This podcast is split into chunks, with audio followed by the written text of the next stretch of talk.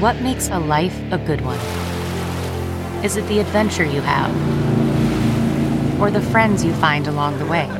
Maybe it's pursuing your passion while striving to protect, defend, and save what you believe in every single day. So, what makes a life a good one? In the Coast Guard, we think it's all of the above and more, but you'll have to find out for yourself. Visit gocoastguard.com to learn more.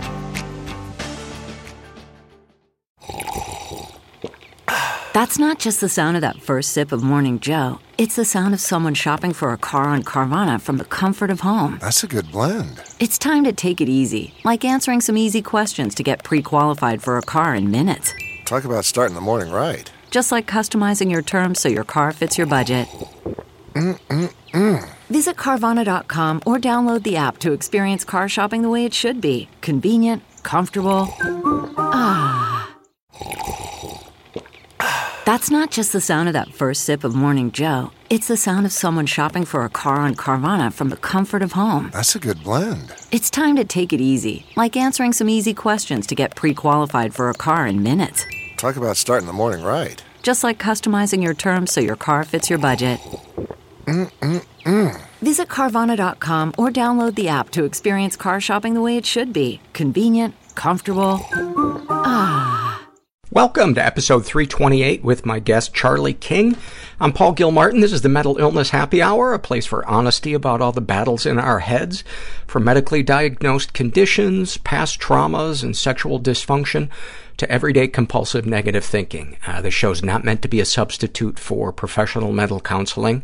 Uh, I'm not a therapist. It's not a doctor's office. Uh, I'm not even uh, I'm not even a nurse's aide. I've never even driven an ambulance.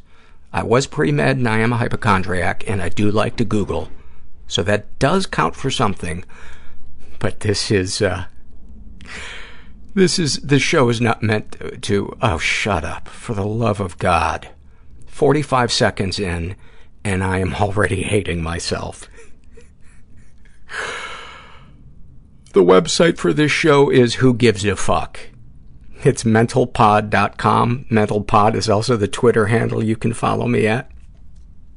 Um, what can I share with you? Uh, oh, we, the votes are in and I finally am posting the 12 favorite episodes from 2016. I couldn't, uh, I couldn't cut it off at 10 because the next two were so fucking good. I wanted people to, uh, to see those as well. So I picked uh, top 12. And uh, if you go to the website, you'll see, you'll figure it out. You're an adult. Or maybe you're a child and you're listening. You're a precocious child. Um, hey, here's something that could really help the podcast because we always need more funding. You know, I cannot do this podcast without you guys. And donations are down. And I'm a little desperate. Um, but then again, I'm a panicky person. My point being, here's a great way to help the podcast, even if you don't have any money. Um, go to our homepage and you'll see a little Amazon link. Uh, if you're ever going to shop at Amazon, click on that link and it doesn't cost you anything when you buy at, at, at Amazon. Nothing is added to your price. In fact, what would be really great, click on that link and then bookmark it. And then every time you go shop at Amazon, just uh, enter through there. That does help. Um, wanted to give you an update on the, uh, the Marshmallow Diaries. I have not had any, uh, I have not eat, eaten tablespoonfuls, uh, tablespoons full of marshmallow fluff, uh, out of the jar at four in the morning, right before I go to bed, in, I think, like three weeks. And, uh, by the way, the wind is so strong tonight. It's weird. It, it, it seems to pick up, uh, on the days that I sit down to, to do the podcast. I would really like to make that all about me, but I think it just might be a coincidence. Um, yeah, so, uh, no entries in the Marshmallow Diaries. Uh, I have blocked Ben and Jerry's number. Uh, been three weeks since that. And the first couple of days, I, there was just a real craving for sugar. And, uh, then I went to really bittersweet chocolate and I'm to the point now where I, I'm not even really craving that that much. Um, so I'm feeling good, and I think this has to do with the thing that I've been working on my therapist with, which is acknowledging my feelings. Because I used to acknowledge my feelings before. That's not true. There was a time when I wouldn't understand what I was feeling. Then there came to be a time when I would understand what I was feeling, but I wouldn't sit with it. And now I'm learning to acknowledge what I'm feeling and sit with it as long as it takes. Almost like a cop at your window when you've been pulled over. You know, just, he's not going to be there forever, or she's not going to be there forever. Just, and, um, and usually some type of catharsis happens, and I think that is related to, uh, not binging on the sugar as much. And uh, I've mentioned before, I love my therapist. I found her through uh, BetterHelp.com. They're one of our sponsors. I highly recommend them. If you want to check them out, go to BetterHelp.com slash mental. I'll put a link uh, on this episode where, where you can, if you forget it. Uh, but go, yeah, go to BetterHelp.com slash mental. Complete a questionnaire. They'll match you up with a uh, BetterHelp.com counselor and then you can experience a free week of counseling to see if online counseling is right for you. You got to be over 18. I highly recommend it. And the thing that I like too is she will send me um, messages throughout the uh, the week uh, saying, "Hey, here's something to consider," or um, asking me a question uh, about how's how's this going or that going, and it's different than kind of any other uh, therapy uh, framework I've I've had before, and I really I really like it. As I've mentioned before, I am leaving to go out of the country uh, on Monday. Super excited about it, but also a little nervous because uh, a lot of things out of your control when you go traveling. And as much as I love seeing new places, just I get anxious around uh, uh, planes and buses and am I going to make this connections? That's the thing that stresses me out the the most. Um, one of the things that I love about our digital age is if you get delayed, you miss a flight, whatever, you have ways to keep yourself entertained. And one of the ways that I enjoy doing that is with Audible. If you have never listened to an audiobook, you are really missing out. Um, I have a bunch loaded on my uh, on my phone. I have Amy Poehler's Yes Please and an amazing one that I highly, highly recommend, which is called The Innovators, How a Group of Hackers, Geniuses, and Geeks Created the Digital Revolution. And I'm not going to give too much of it away. Um, it traces the very beginning of the digital revolution to pretty much where we are today. It's by Walter Isaacson, who's an amazing, amazing author. And he researches so much about this book. There is, it, it begins in the mid 1800s with a woman named Ada Lovelace, who was the daughter of the, the poet Lord Byron, and she is credited with being the first computer programmer because she imagined how a computing machine, they were analog back then, could be used to represent things other than numbers or quantities. It's amazing. So he traces every single step along the way. It's a brilliant book. I highly recommend it. But anyway, uh, the Audible app is free. It works on iPhones, iPad, Android, and Windows Phone, and you can also download and listen on your Kindle Fire and over 500 MP3 players. Also, you own your books, so you can access them anytime. Um, they have a great listen guarantee. If you decide you don't like the book you choose, no worries. You could exchange it anytime you want for another title, no questions asked. So, if travel delays are wasting your time, buckle up and settle in while new ideas take off. You can't make more time, but you can make the most of it. Turn your travel into something more with a free trial at Audible. Go to audible.com slash mental to start now. Once again, that's audible.com slash mental. I want to read an awfulsome moment, and this was filled out by Uh, a woman who calls herself Vanilla Oreo and her awfulsome moment, she writes, I am biracial, but I look white. The only person who validates my racial identity is my stalker. I'm so scared of being alive and so scared of dying. I was so, so lonely, but I couldn't bear being around people, and it hurt. I've just been like very interested in dicks. I don't know how to let loose and just be. All my alters have different handwriting, different Extremely anxious. affects. I am most turned on when I am in fear. My first thought was I'm about to die. Stomach clutching despair. Ocean of sadness. I came out over the phone to them. I put myself on the Atkins diet in fourth grade. They told me I was wrong. The secrecy is what kills us. And I just sat there and cried on his shoulder. And it was the first time I ever felt safe, like a weight lifted off of me. In order to get rid of your anger, you have to learn how to cry. I started liking myself for the first time. I'm afraid that people are only nice to me because they're afraid I'll kill myself if they're not. Oh, that's fantastic. that is fantastic. I'm here with my buddy uh, Charlie King, who I've known for about 13 years. Yes, indeed.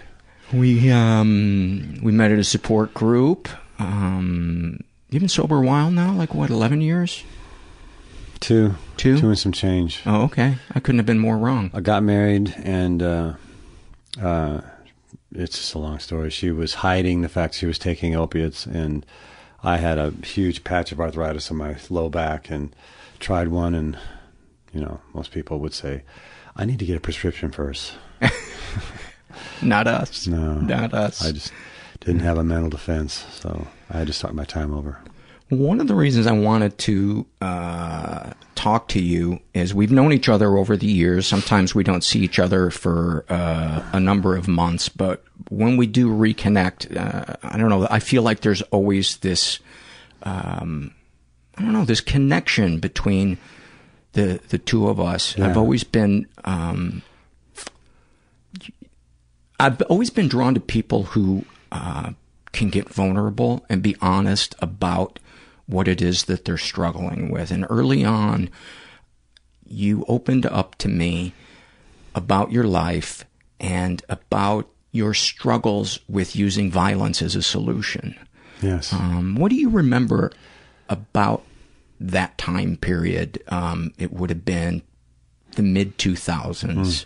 And you, you, I think we're still in the midst of occasionally, you know, somebody disrespecting you and you uh, get, getting into a fight and then being arrested. I I was uh, I felt hopeless. I felt there was there was something I could not control, and I would just snap, and I felt like I was going to get locked away somewhere and in gladiator school and never get the get the help that I needed.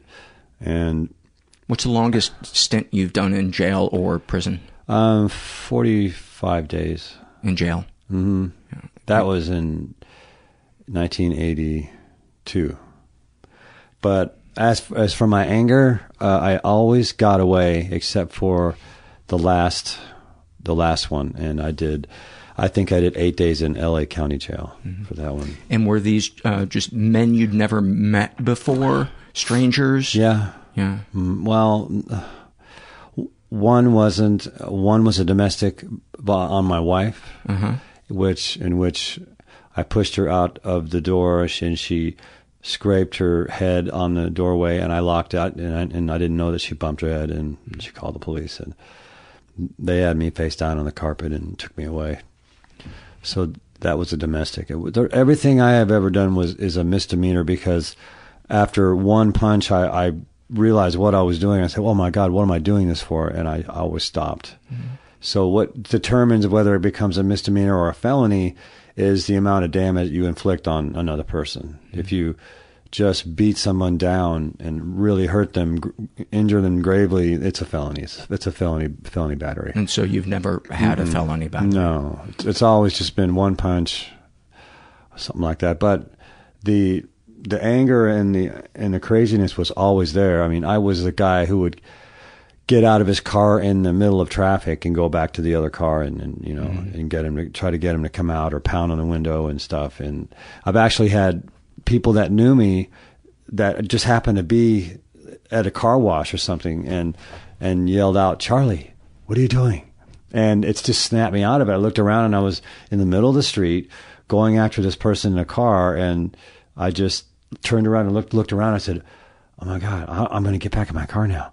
And it just he just snapped me out of it. So it's almost like you go into a an altered state. An like altered a, like state. a switch flips. Can't control it. Could or I couldn't control it and it was a hopeless feeling hopeless because you had so much shame when you started opening up to me and I think that's one of the things that um a interested in interested me in you as a person, but B also uh, made me feel close to you because you were so gentle in your self-reflection and desire to change, and it was such a contrast with. Uh, you know, Charlie is a, a physically, though you're not that tall, you're uh, he's a physically fit guy with tattoos all over his arms, um, and just that that contrast to me um, was so. Uh, it just always struck me as so complex. It was. I'm not the, the kind of guy that likes to go on and on about himself. I mean, when I'm but I, it, I, this is about me, so I'm to go on a little bit about myself. And I was born a real sweet person who, who was naturally outgoing. And at the age of five, I would introduce myself to people and shake hands and speak right up and, and say, well, my, what a lovely house you have. And just this, I was just a little adult, you know, I, I, went to a new neighborhood and at five years old and, and 19, that would have been two, three, four, five, six, that would have been 1967. And I just walk up and down the neighborhood knocking on doors, introducing myself as Charles King. And do you have someone my age I could play with. And I knocked on all these doors, and I finally knocked on the right one. And she said, "Yeah, I do." And she pushed him out, and uh, he was my age, and uh, we're still friends today. But the uh, the abuse, the the the physical abuse, and uh, and my my ver- my vision of love, what love is, was so skewed and so distorted, because um, the people that bring you into the world, if they're hitting you, and then they're then they're pretending then they're acting like they're your friend and then they start hitting you again and they act like your friend your your vision of love is going to be very distorted. Give me some examples of... uh, getting hit this was not um, beat up this was corporal punishment this was this was corporal punishment so it was very uh, but give me give me some examples you know uh, of things that you experienced um, kind of being involved that? Taken down in a dark basement that was unfinished. It didn't have, it had studs, it had like, you know, no walls, just studs. A dark, scary basement and uh, being hit on the back of the legs with a broomstick, being beaten in the back of the legs with a broomstick and not really knowing why. And then coming back, coming up and crying on the couch. And I mean, I can't imagine doing that to a six year old or a seven year old you know, I, I just I, I can't imagine doing that now. But that's what was both parents were doing that, and mom had a riding crop, dad had a, a broomstick handle, and um, so when people that are supposed to love you are are doing that to you, your vision of love is skewed, and so when I was nine, my mother ceased to be able to be a mother, and she went over the edge, and she never got her sanity back. She went over the edge, and she was crying, or she was catatonic or she was laughing or sitting there. Like I said, she would be catatonic. She wouldn't speak for weeks. And, and she wasn't my mother anymore. So after nine years Had old, she been diagnosed with anything? Schizophrenia, depression, and um, people talk about depression, and, and, and I've experienced depression where you know you're, you're depressed, but this kind of depression was where you she couldn't talk. It was more. It was a huge depression. So schizophrenic, where she would talk to herself and hear things and, and thought God and people were telling her what to do. And was there no cure for that? Was there any desire on her part to get better or get help? She was gone. There was there was nothing left. She was just reduced to um, a child, and certainly couldn't be a mother. But she tried. Yes, there was. Yes, she did try. she tried to pull it together, and she would. Uh, and I was angry as a as a seven year old and an eight year old, I was angry and I would send her to the store to buy me toys. and she would come back and I'd say, "That's not right. Go back and get this." And you know, um, she had no boundaries. She was just reduced to it like a child. And so I was so you angry. would send her to the store, right, to buy me things because I was so I was just I was angry that she was not a mother. She had no boundaries. I had no discipline at all. I I was not disciplined anymore. She was there was so it went from you being beaten by her being hit. to her not guiding you, Exactly. even badly guiding you, no not guidance guiding you. whatsoever. So it was from getting you know hit, getting corporal punishment all the time, uh, to nothing, to her Being ig- ignored, completely ignored, abandoned, and Where uh, was your father? A workaholic, always working, and uh, soon after he he left the state to start a company. He was ambitious and he wanted to uh, have his own company, so he left the state and started up this company and left me and my sister with my mom, who was very sick. So I had nothing. I had no parental guidance. No. And, and was your father aware of the severity of the situation? Uh, in the beginning, I'm sure he was. Uh, yeah, I think so. But he was driven, and uh, you know, I was born to two parents who had no right to have parents. They had no parenting skills whatsoever. To have Um, kids, you mean? Yeah, they had no parenting skills. They didn't know what they were doing. They, they just knew how to inflict pain and uh, scare you.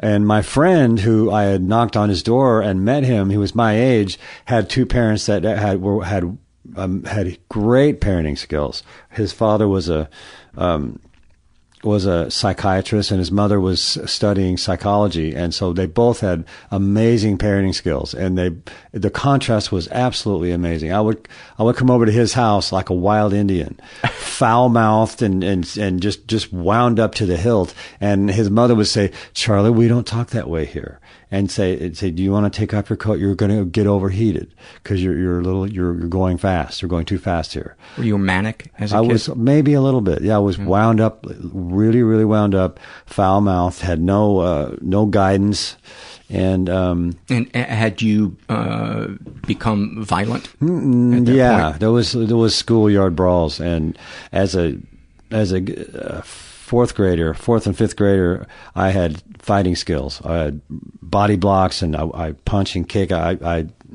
yeah, I had a lot of fights as a young young. youngster. Would you generally start them? What would what would set you off? Do you, Hmm. Can you recall any to just kind of give us some more detail of? Can't just just no, I can't recall. It's been so long, but I remember uh, having some moves, having definitely having real moves, fighting moves. You know, punching, going down to my knees, blocking someone, tripping them, um, getting on top, and you know, and What do you remember feeling when you would do that? you know what what happened was I would always make friends with the with the people that I got in fights with. I would, A- afterwards? Mhm. it was like over in a flash, and I would, became friends with them. And um, when I moved, my dad finally got the company started, and I moved from Denver to Tulsa. I moved, and it was in sixth grade. The biggest kid in the school didn't like me because I had red hair and I was a little quirky. I was I was a little odd, but I had red hair, and so he didn't like me. He wanted to fight me. So my first day of school, the big football player, a big linebacker kid, was you know punching his punching his hands and his fists, looking at me across the classroom. You know, like it's going to be you and me after class. And when school let out, we went down the street, and I remember jumping up in the air and punching him several times as a as a as a, as a twelve year old. And he was the guy. He was huge, and for me, and I remember jumping up in the air and hitting him, and um, I won. It's because I had the heart, and uh, we became close friends. We became after that we became we were, became very close. Do you feel like you need to punch me for us to become closer? No, no. Uh, um, I I I, uh, I thought, and the same thing when I when I stopped using drugs and alcohol uh, as a way to medicate. After a few years went by, uh, this anger started coming up, and the the drugs and alcohol kept it in check. But once I got clean and sober, it started coming up, and so here I was, seven, eight, nine years sober, and getting into fights and. So give me um, before we get into your uh, drug years. Um, let's go back to childhood and adolescence and give me some moments, some little vignettes uh, that you think kind of paint a picture for the listener of who you were like, what your life was like, how you viewed the world, anything like that. Well, as a youngster, as is nine, ten years old, uh, six, seven, eight, nine, ten, looking back, you know, as a as a as a child, you have to just deal with what you're given. And in therapy, I was talking to a therapist, and she said, "Charlie, there is no way in the world you could have processed that stuff. You know, I've seen your mother go crazy and uh, crying all the time, or coming on to me, or um, what do you mean coming on you sexually?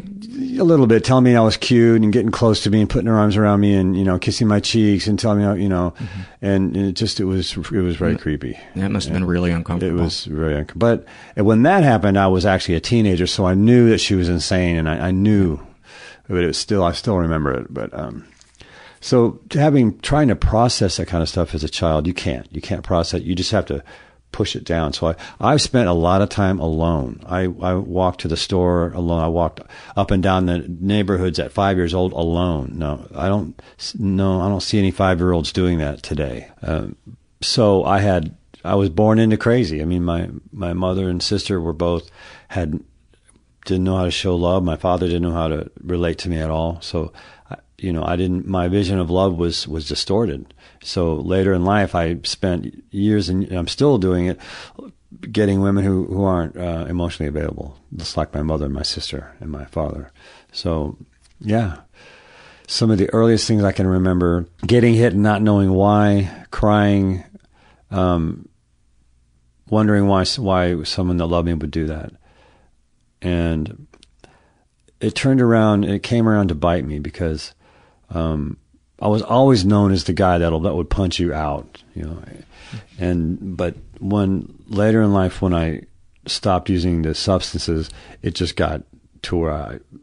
And then I met you in the in the mid '90s, or the mid 2000s. I felt completely helpless and completely um, hopeless. I remember you hopeless. went back out and started, and I think you were you were smoking crack, right? That was your thing. That was then? my thing and you disappeared for a while and I remember all of a sudden you showed up again and you one of your front teeth had been knocked out. Yeah. And I just remember thinking that's not good. I don't know if I need to ask Charlie how he's doing. I remember that. How remember, that tooth get knocked out? How that that's a funny story because at a crack house, uh, I was wrapping up my rocks in a little piece of paper plastic. And if in this crack house, if you played with your rocks too much, you were they stole your drugs and threw you out. You're you were known as a tweaker. So if you started tweaking too much, they would like take your drugs and beat you up and throw you out. So I was wrapping it up in some plastic bag when, when a grocery bag used to be made out of it. And I, I would pull it with my teeth, and all of a sudden, my it popped out my tooth. My front tooth went bouncing on the carpet, and everybody put their pipes down and looked at me and said, "Was that your tooth?" I said, yeah. And I got up and got my tooth and left. left. So that's the story about the tooth. And how had your tooth become so loose? Was it a fake tooth? It was a fake tooth. Yeah, it was. It was. It had a little post, yeah. and it was a cap with a little post into the root. Yeah. And I just pulled on it just right, and it snapped that post. How had the tooth originally? My sister, we were playing, and my sister took my head and just pushed it down on the table and cracked my tooth in half. Mm. Yeah. My sister was a um, a very inspirational, extraordinary person, and who who could ex- inspire people, and people named their babies after her. She has so much passion. My sister did in the seventies, listening to all that great music of the seventies, driving around in a VW, smoking uh, joints, and my sister was extraordinary and passionate and inspired people, and she was my hero because she was my older sister, and I I would sneak into a room and listen to Derek and the Dominos and the Rolling Stones and Ten Years After and and James Taylor and all the and, and all the great bands of the seventies and she was my hero. And, and do you remember why she put your face into the edge of a I table? I remember she was playing and she was. Oh, so it wasn't like a no, it wasn't a violent. Uh, okay, no, she was just playing and just kind of pushed me. I don't know. She pushed me down. I don't know. Is, is your sister no longer alive? She, my sister is dead. She's yeah. passed away and that's been one of the hardest things ever because um, all of her passion that she had for life and for music, for everything, slowly, slowly slipped away as as she descended into alcohol. As she descended into alcohol and drugs, yeah. And then I knew that she was an addict, and she got in control of my mother's estate when my mother committed suicide. Her parents had um, had a considerable uh, estate with uh, apartments, cash, uh, a nice house in San Clemente uh, by the ocean. Who, and who had? Uh, my mother's parents. Oh, I see. They came Okay. from Scotland and they and they opened a toy store, and so they had they had a nice they had a nice she had a nice inheritance. Well, she got herself in control of that money, and when she got in control of my mother's estate, she got power of attorney and uh, the houses and the money and the stocks and everything. I went into a support group to get uh, some, some to get some relief from the way I was feeling because I was new, I was powerless. I could not, I could do nothing. You know, I, she got it all. I got so kind nothing. of a co codependence uh, Yeah. themed support group. Yeah. Okay. It would give me some skills on how to deal with being powerless over somebody else, Mhm. who somebody else's addiction. And lo and behold, you know, she uh, ended up. Her boyfriend was a drug smuggler or something, and, and she somehow he attacked her, and she got a huge settlement and she put that settlement money in with them, all the estate money that she got from my mother, and she had quite a bit. And so she had a nice three level house in Laguna Beach, right across from PCH, you know, with an ocean view in Laguna, which was. And I was just staying in in sober livings, you know, bunk beds, and uh, and, I, and then I had an apartment, a little one bedroom apartment, and um, I remember your apartment. Yeah, Yeah. Uh, what? How did you cope with the feelings of that? Because I remember you talking about it. Yeah. But I want to hear. Uh, I want to hear you share with the listener what that was like, um, having to uh, deal with the powerlessness of somebody who had done that Yeah. to you. It was a sneaky thing, you know, and she knew what she was doing. She was an addict, and so she got in control of it all and got the house and and then moved her heroin dealer in as her boyfriend. So he was just Well, that's just polite. He was a heroin dealer, I mean, so yeah, she moved yeah. him in. Would be rude to He- leave him. Yeah. So he was just he was just a leech. He just used her, and together they shot heroin in that nice house in Laguna Beach. But it was it was really hard because I was powerless, and she would she would try to help me here and there, you know, when I needed money or I and and going down to her house for Christmases and stuff, you know. Wow, how hard was that? Yeah, she had a really nice house with like a spiral staircase and a nice convertible in the driveway, and and and the dealer living there, and and she was gaining weight because heroin is slows your metabolism down, and so she was gaining weight, and but she was really happy, you know, because she was blissfully, you know, high on heroin, and uh, it was it was really hard, really hard to.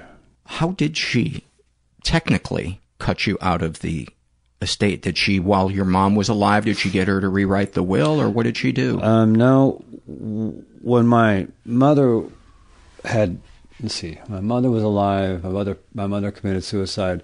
My her parents um, begged my father, who was a, who was an excellent businessman, begged him to help them with their estate, to help them organize it, and and, it was, and he ignored my father ignored them and had wanted nothing to do with my mother's parents to help them.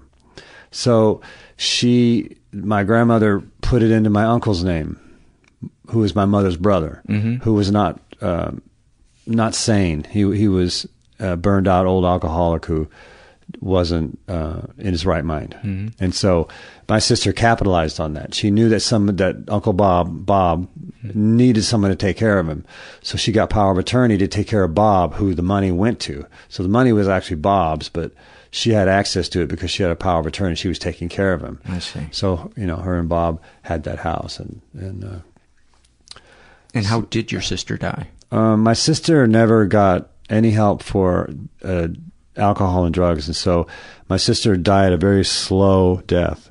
Um, she went from the uh, the three level house in Laguna Beach to on the streets of Santa Ana, and one of the first things that happened well, not one of the first things, but what one of the things that happens to you when you're living on the streets is um, your health and your teeth because you're not brushing your teeth, you're not flossing, you're not eating the right foods to provide vitamins for dental support. And that's why homeless people have bad teeth because they're not eating right, they're not brushing and taking care of your teeth. And, And and especially if you're doing drugs that Yeah. that kills the blood flow Right. to your gums.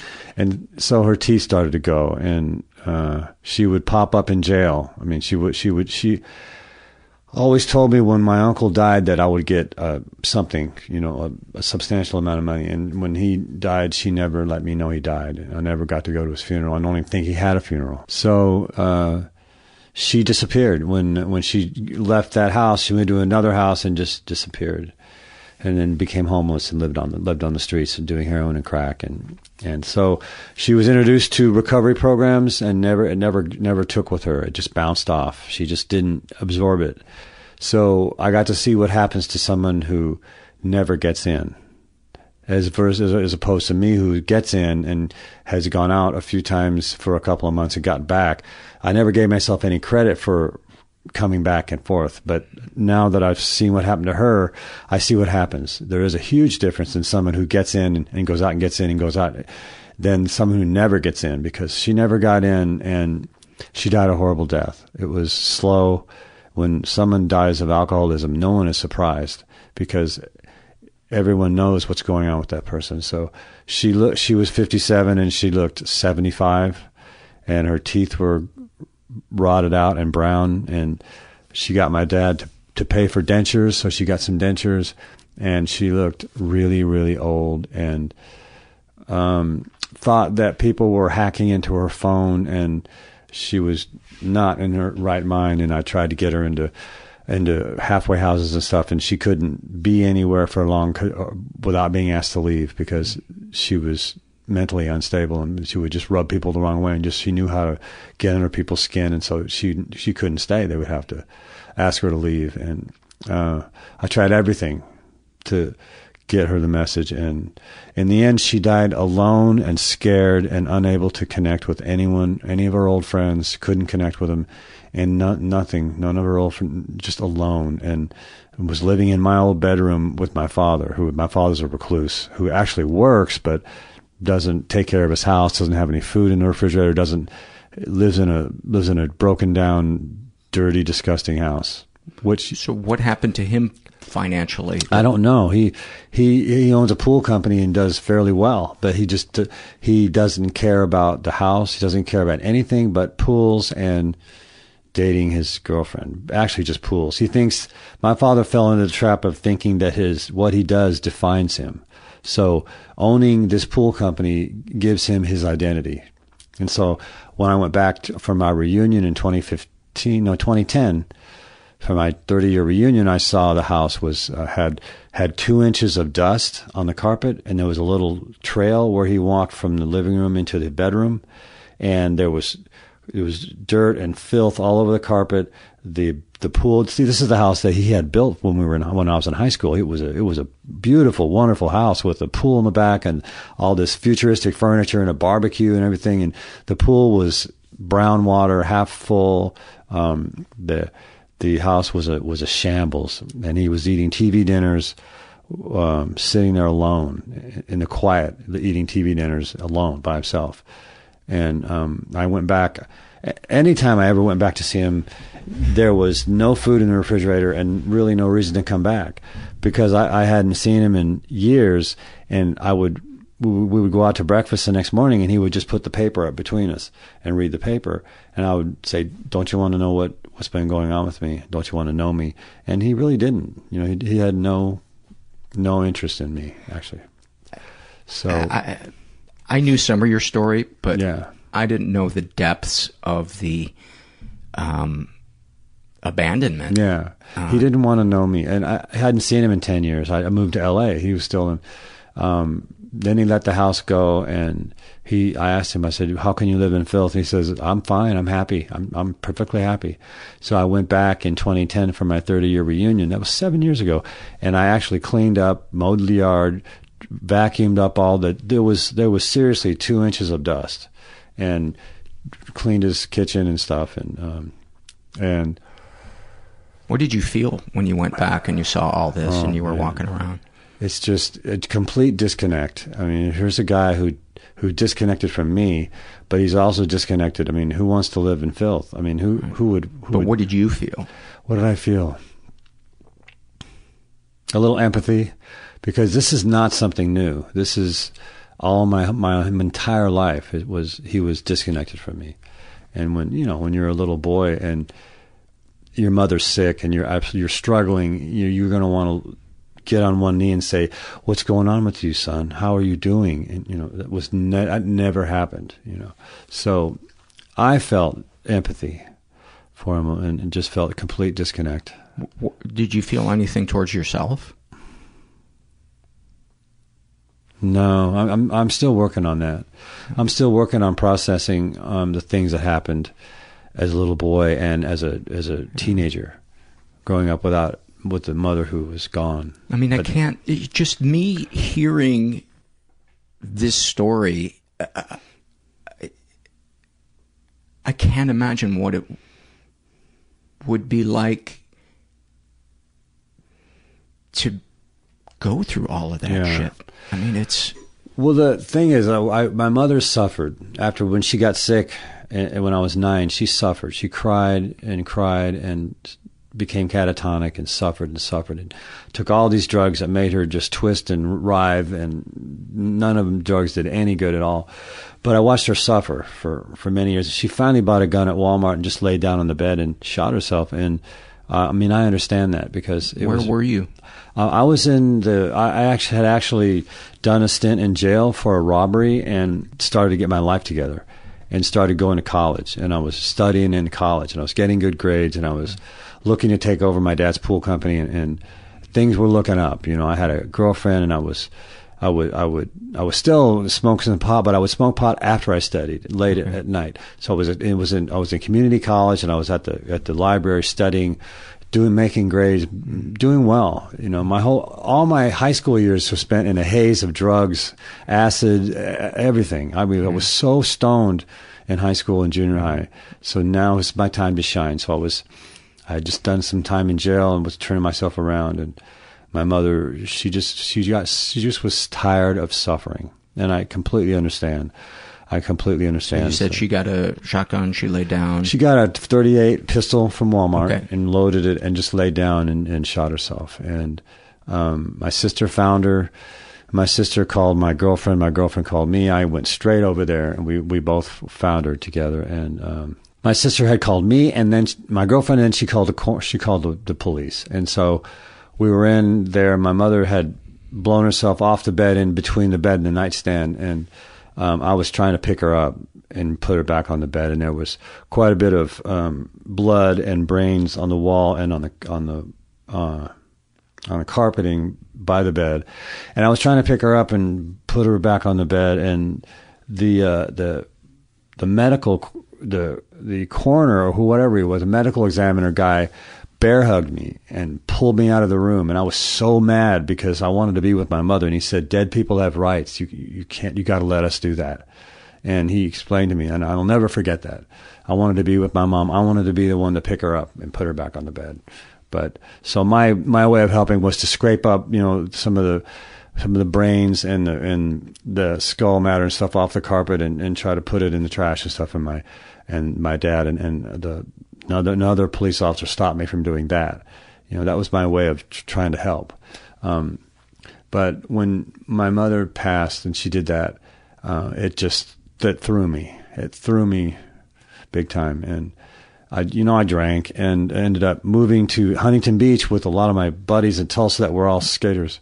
Be- before we move on to that, I, I just want to go back to um, that moment, and because I imagine the listener is probably feeling and thinking what I am right now, which is, holy fuck. Holy fuck. That is a lot to process. Yeah. How, how, how, I think that's what that that's what made me a a complete anger and rage aholic is that because I, I never really processed it. I I drank and then um, and you would have been how old at that? At that I was time? 21. I was 20, 21, yeah. And um, You hadn't smoked crack yet. No, I moved um, to Huntington Beach. I put everything in the back of a pickup and moved to where my friends were living in Huntington Beach and stayed with them. And uh, and it was then that I got introduced to cocaine. And back then it was you had to buy powder cocaine and, and you had to cook it up with either uh, ammonia or um, baking soda. Mm. And so the minute I tried that, yeah. But I, I keep thinking if my mother hadn't have done that, I would still be in, I would have been in college and I would have moved to a university and I would have gotten an education. But I, I'm not placing any blame on her because I'm I know why she did what she did because she suffered for 13 years, and a person can only take so much, and and there's no helping her. There was no helping her. She was a devout Jehovah's Witness, and she would spend so much time at the Kingdom Hall. And my dad would routinely have the elders of the congregation over to the house for them to explain what they were putting into her head, what they were telling her, what was going on with my mother. And he had you know the, the, the elders of the congregation there uh, regularly trying to hold them accountable for for the stuff that they were putting in her to her head. She was trying to hold your dad accountable. No, he was. Trying, my dad was trying to hold the. Uh, I see the elders of the Jehovah's Witness congregation accountable for what they were what the programming they were giving her. For instance, what what was some of the programming? Well, that that Armageddon was coming, and that unless we were Jehovah's Witnesses, we would not be in the new system and so that besides besides the uh, the the schizophrenia and the, uh, the, the terrible depression she suffered, um, then she also had the notion that we weren't going to be saved, that we were not going to be with her in the new system, and that added a whole nother dimension of pain to her life. And um, she was convinced that we wouldn't be in the new system, and, and that Armageddon was coming soon, and that's what the Jehovah's Witnesses teach and so my dad, you know, would have them over and hold them accountable and say, what are you telling her? And what, you know, uh, that's just what I remember. It's been 35 or 40 years, but that's, I remember that. And, uh, but I got my first hit, uh, hit of freebase cocaine after she did that, and I was spin. I was just in a spin, spinning, and my first one, I was I was an addict from my first one. There was no. What do you remember feeling or thinking with that first hit? This is this is. I found home. I found it. Yeah, this is it. I found it. You know, and my girlfriend at the time, my beautiful girlfriend who moved out to uh, Huntington Beach from Tulsa with with me, um, tried one to try to try to puff, you know, and then that was she tried it once, you know, and she would drink a little with me, but it wasn't soon after that she, she didn't like it. Well, she just didn't didn't yeah she wasn't an addict like that. It didn't didn't make her world go around. But she had to leave me. This woman was a woman that loved me that that came out from Tulsa with me to be with me, and she loved me. And she said, "You're in my heart, but I have to leave you now." And I was known as the junkie. You know, no, back then people didn't really understand that. I mean, I'm, I'm sure there was support groups for that kind of affliction, but um, she had to leave me and she still loved me, but she couldn't be with me. You know, which, which was the healthiest thing that she could have Absolutely. done for both of you. Yeah.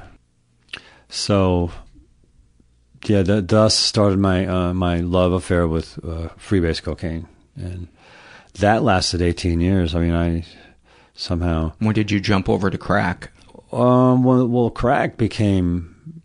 That was in. Uh, that was in 1980.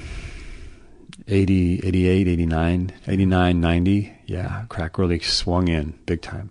And we went from cooking it up in 87 and 88. And another girl I was living with had to leave me because I was going to the clubs, we were drinking, and I would bring home cocaine and cook it up and smoke it. And she said, You know, I can't be with you if you're going to be, keep doing this. And I kept doing this, and then, then she left me. So it was another girl. Give me how long typically would you be up on a cocaine run for? It was it was funny in the in the not funny, but it was peculiar or interesting in the in the 80s. My longest I would stay up would be one night, and then I would be coming down, um, and I could still make it to work. I would get high, I would stay up all night and drink, and I would still be able to make it into work.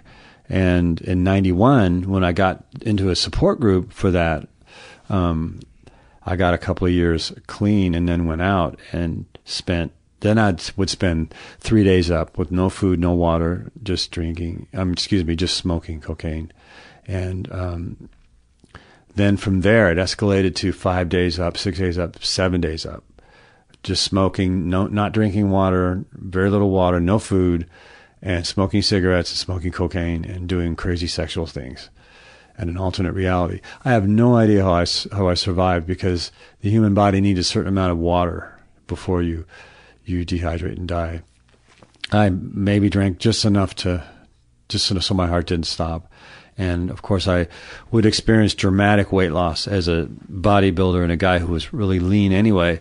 I would I smoked away my body weight, my muscle, probably ten or eleven or twelve times, and started over. Sold my car for for crack cocaine, and started over with with nothing. Probably at least eight or nine or ten times.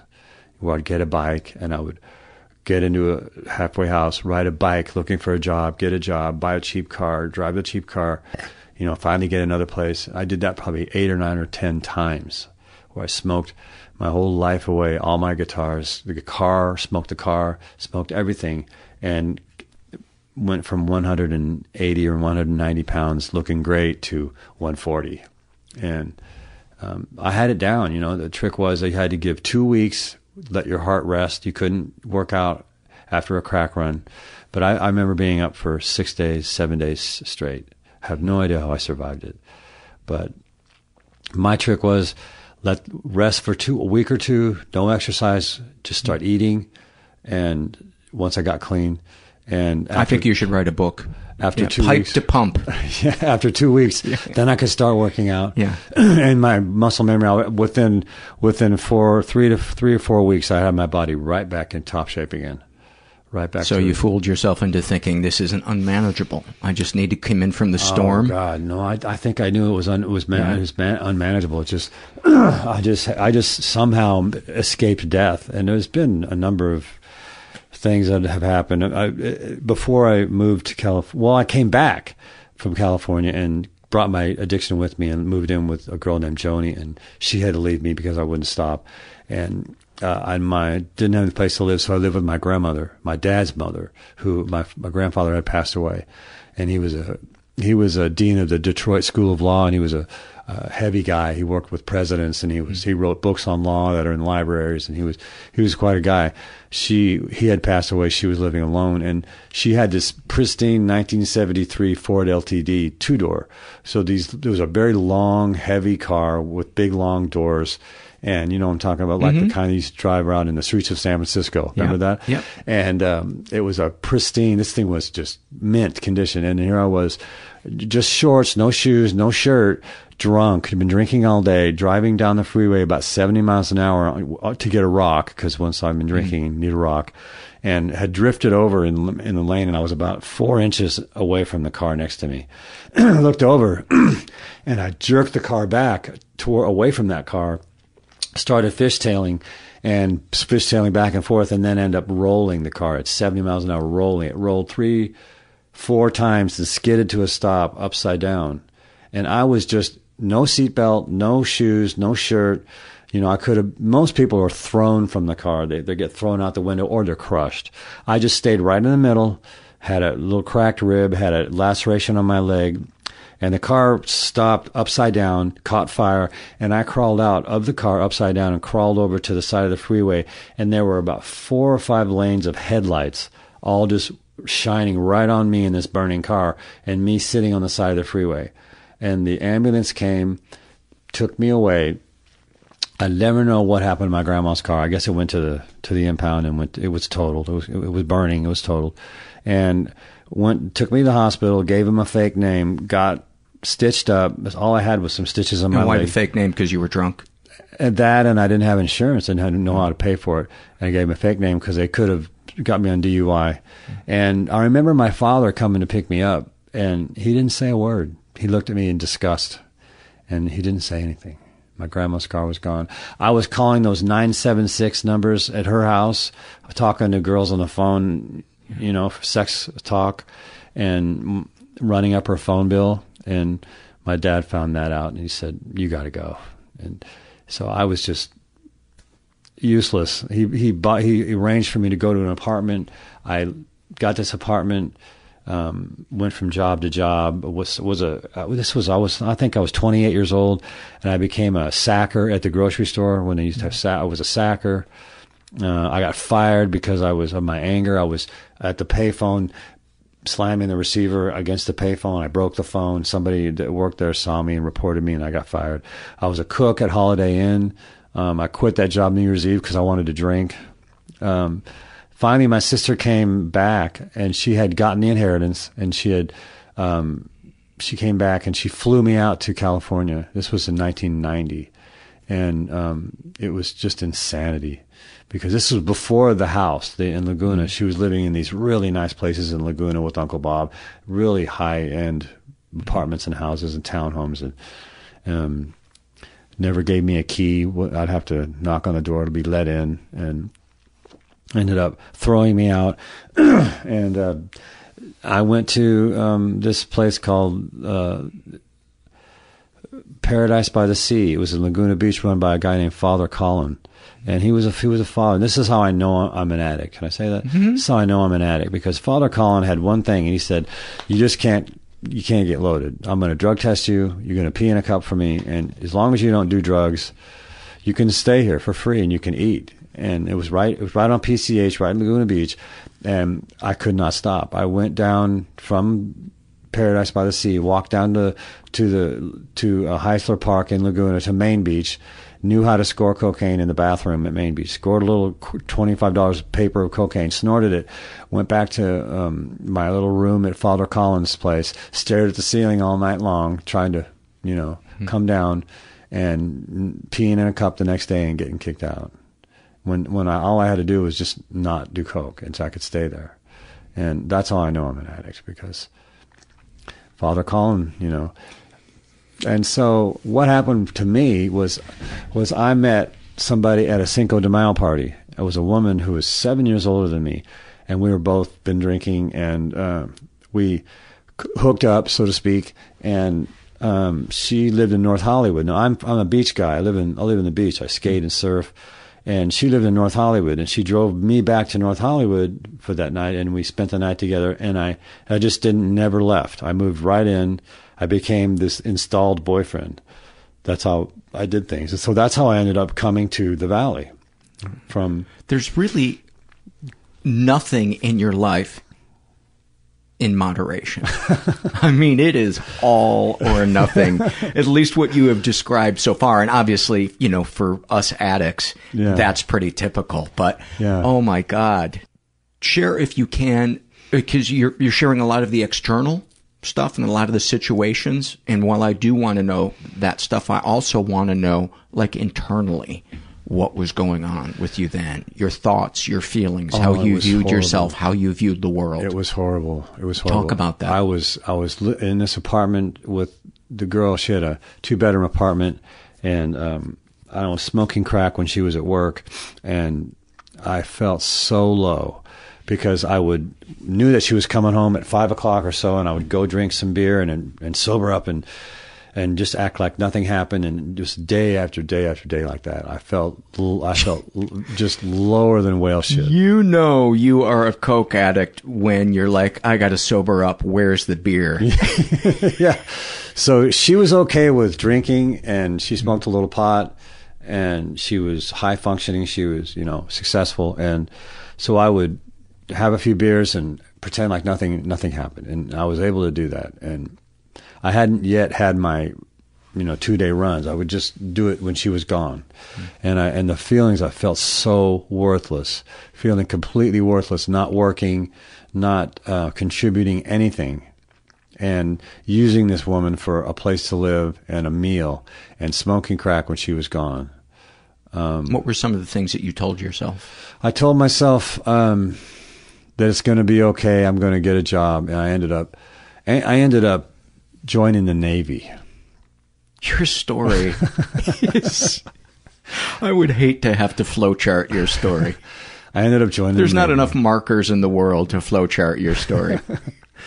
I ended up living with her, joining the Navy, yeah. and uh, that. If you want to hear about that, there was a whole story about that. But I felt so low about myself that uh, I, I had done some collection work as a collector, a phone collector, and I had gotten a job as a collector. It didn't last very long. I got in a fight with the with the the manager, and I got my check. And I was walking down the street, and I looked down the street, and I saw that looks like a drug neighborhood. So I walked down there, and it was, and I got a rock, and I went back, and that's how I, where I scored the rocks. I, t- I would have no car. I would ride the bus over to Blythe Street, Blythe and Van Nuys. There's a McDonald's there now, hmm. but it used to be the Blythe Street gang, and you, you know white guys didn't go in there. There was there were murders. There was all kinds of. The Blythe Street gang was one of the biggest gangs in L.A. But somehow they they didn't kill me. I, would, I walked in on a daily basis. I'd get off the bus. I'd walk in. I'd buy my rocks and I'd I'd walk back out, and they they just left me alone. And um, I felt lower than whale shit. I, I felt like there was no way I could stop, and I didn't have anything to live for. So what? ch- So what changed for you? What? What helped it turn around? I think, especially internally, the what what helped? Just being uh, being in the company of others with whom the problem had been solved. If it weren't Support for, group people. yeah, if it weren't for others, yeah, because but f- being as feeling as low as I felt, um, and and you know, seeing everyone else driving around in cars with jobs and no, and just getting ejected from the Navy and, and going back to crack, uh, it was extremely hard. But somehow I, I made it through and um, met the guy who was to give me a place to live and spoon fed me the right information and support group information. Yeah. just healthy information, spirituality, and and the correct way to think. You know, because my thinking was was skewed, and, he, and this guy loved me. He he loved me. He he showed me love where I never have ever experienced that because I had two parents that didn't know how to do that. Can That- you can you be more specific about what the love looked like and felt like Yeah. and what form it came in? It was it was somebody not trying to make me feel bad. Somebody because my father always pretended like he didn't like me. He he loved me, but he never let me know, and I was scared of him. And so I remember I got bit by a spider on my back when I was in seventh grade, and they came to pick me up. The whole family was in the Pinto, and when I got in the car, I was I was sure I was going to get screamed at. And my father said, "You had a bad bite, huh?" And I said, "Yeah, I had a bad bite." And I was just sure that he was going to just start in on me. So this this love came in the form of, of, of being accepted as a human being, and not not being belittled constantly, and not being hit anymore.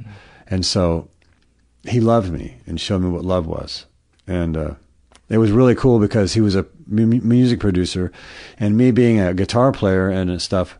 I had I think I had 15 years in as a guitar player at that time, and he had an artist that he was doing an album for that lived in a house in the back house, and I met this other guy who was who was a genius, and he was now he lives in Nashville and he's he's a big thing. He's a big big deal now, but he was a big deal then. But uh, he was a staff writer at, at um, Warner Brothers Records, and JC was or my friend JC was doing his album, and I was in, and then I met him. Mhm. And I remember JC. yeah, and JC and it, uh, I, if I can say Phil Brown. Phil Brown is one of the greatest guitar players ever. Amazing, amazing guitar player. You know, you know him. Yeah, Uh, He's if you look him up on Spotify, you can hear him. Yeah, he and he uh, he played with uh, Little Feat. He's brilliant, and Yeah. he, so they were doing an album in the studio. But Phil was a master at recording himself, so he would he would do the we. It was back when the eight tracks, you bounced everything over to free up the tracks. You bounced it over, and Mhm. everything was on cassette. And so he he influenced me. And when I when when I got two years clean, JC said it's time for you to fly and do your thing, and it's time for you to go. And I, I had my own little studio and a little four track, and did what Phil was doing, and learned how to do it, and bounced everything over, and it you know. So I learned how to do that. And, and by the way, uh, JC was the guy that wrote the song "Green Eyed Lady, Right. Lovely Lady." Boop, He was boop, he was that boop, guy. Boop, That- boop, boop, boop, boom, bo, doo, doo, doo, doo. One of the best bass lines ever. One of the best rock anthems ever ever recorded. This this will be on the on the greatest hits album of all time. It'll still be there. Yeah. Was it the Ides of March? Who was the band? I can't remember. Um, it was Sugarloaf. Are you sure? Green Eye Lady was Sugarloaf. Oh, okay. Yeah. All right. So he, JC wrote it with Jerry Corbetta from Sugarloaf, but JC lived off that song basically. Yeah. But JC loved me, and that was the first time I'd experienced love and not being belittled or hit or beaten. And uh, It sounds like he saw the real you and said, "You're enough." Yeah, he, he You're loved lovable me, yeah. as you are. Because he had this thing about of birds. He loved birds. He had a parrot. He had this whole aviary with birds. He had chickens out on out walking around. He did, he just loved birds. I didn't know anything about birds until I met JC. But he called me Charlie Bird. So I know he loved me because he loved birds and he called me Charlie Bird. Yeah. So um, eventually, my sister, if I may, she. Mm-hmm. And my sister shows up. And my wife had just left me, Mm-hmm. and I totaled my car. And I just started this job as a telemarketer because I couldn't find a job because Mm-hmm. I have tattoos and I have all those misdemeanor battery convictions, Mm-hmm. and um, I couldn't find a job. So I was going to start I was starting as a telemarketer. So I had to get up and be a telemarketer. And I I was so distraught, and I was so my nerves were just so raw that I couldn't let my sister stay. I, sh- I should have opened up my home because I did before. I got the call the next day from my dad that my sister had passed, and we weren't shocked. I mean, she was, mm-hmm. she it was terrible. And Go ahead. um, when somebody dies that way, they have they have to. The state demands an autopsy. So my friend in the support group took me mm-hmm. down to the coroner to get her car and her effects her, and to identify her mm-hmm. and. Um, And so you had to identify your yeah, sister. but this was after the autopsy. And when you when someone on the streets or in a motel or whatever, someone has a drug addict has an has a uh, a drug related death and do an autopsy. Um, well, my experience is they treat you like a piece of meat. I mean, she was you never. First of all, for anyone listening, you never want to see a loved one after an autopsy. You never want it. Just don't do it. And apparently, they had laid her on her face and cut her open from the back because her nose was all smushed down on her face. Her nose wasn't the same. And my sister always had these beautiful green eyes. And I would always use that line when I was a younger man. I would use that line, You have pretty green eyes just like my sister. You mm-hmm. know, my sister had, had great eyes. And I wanted to see those eyes again, you know. And she was all wrapped up. I couldn't touch her. She was all cut up, and, and her nose was flat. And, and she hadn't been embalmed. She was just mm-hmm. after an autopsy. She was just had been dead for about five days. And I opened one of her eyes to see those beautiful eyes, and they were not the same. They weren't. They weren't the same anymore. And I'll never forgive myself for that. I should never have done that. So I spent some Wait, time stop, stop, stop right there. Never forgive yourself for what? For for looking into her eyes, for opening her eyes. Charlie, that was a beautiful moment. I wanted to see them, and they were they were all spotted. they were covered in spots. Try every person listening to this right now is thinking that is the sweetest gesture that you wanted to see your sister's eyes. Yeah, I wanted and to see her eyes. And how you could take that and Turn it against myself. turn it Yeah. against yourself. I mean, that was like the sweetest gesture. Well, you know where I got that is from my dad because my dad said I should never have done that, and I got what I deserved. He didn't say I got what I deserved, but you know, I was I was really upset after that, and he said I don't, I'm not surprised, and you know, you should never have done that. You shouldn't have even gone to see her, and you know, he just shamed me. Fuck your dad. But but Fuck your dad for that. I mean, your dad sounds like a really sick guy. well, I had to I had to spend some time with her, you know, so I did. And she was all cut up and wrapped up, and I spent time with her. I spent time, and a song came out of it. I, I got this song out of it, but it was I, I don't think I should have gone because that's that's the last image I have of my beautiful, extraordinary, uh, passionate sister who lost all her passion from the disease of alcoholism. It all went, and she was just existing, and she had nothing, and it was it was extremely hard to to to see that to see her like that. Let let's have the the the next thing, and I think we'll wrap up after after The this. recovery from from rage. Yes. Yeah. Let's Yes. go there.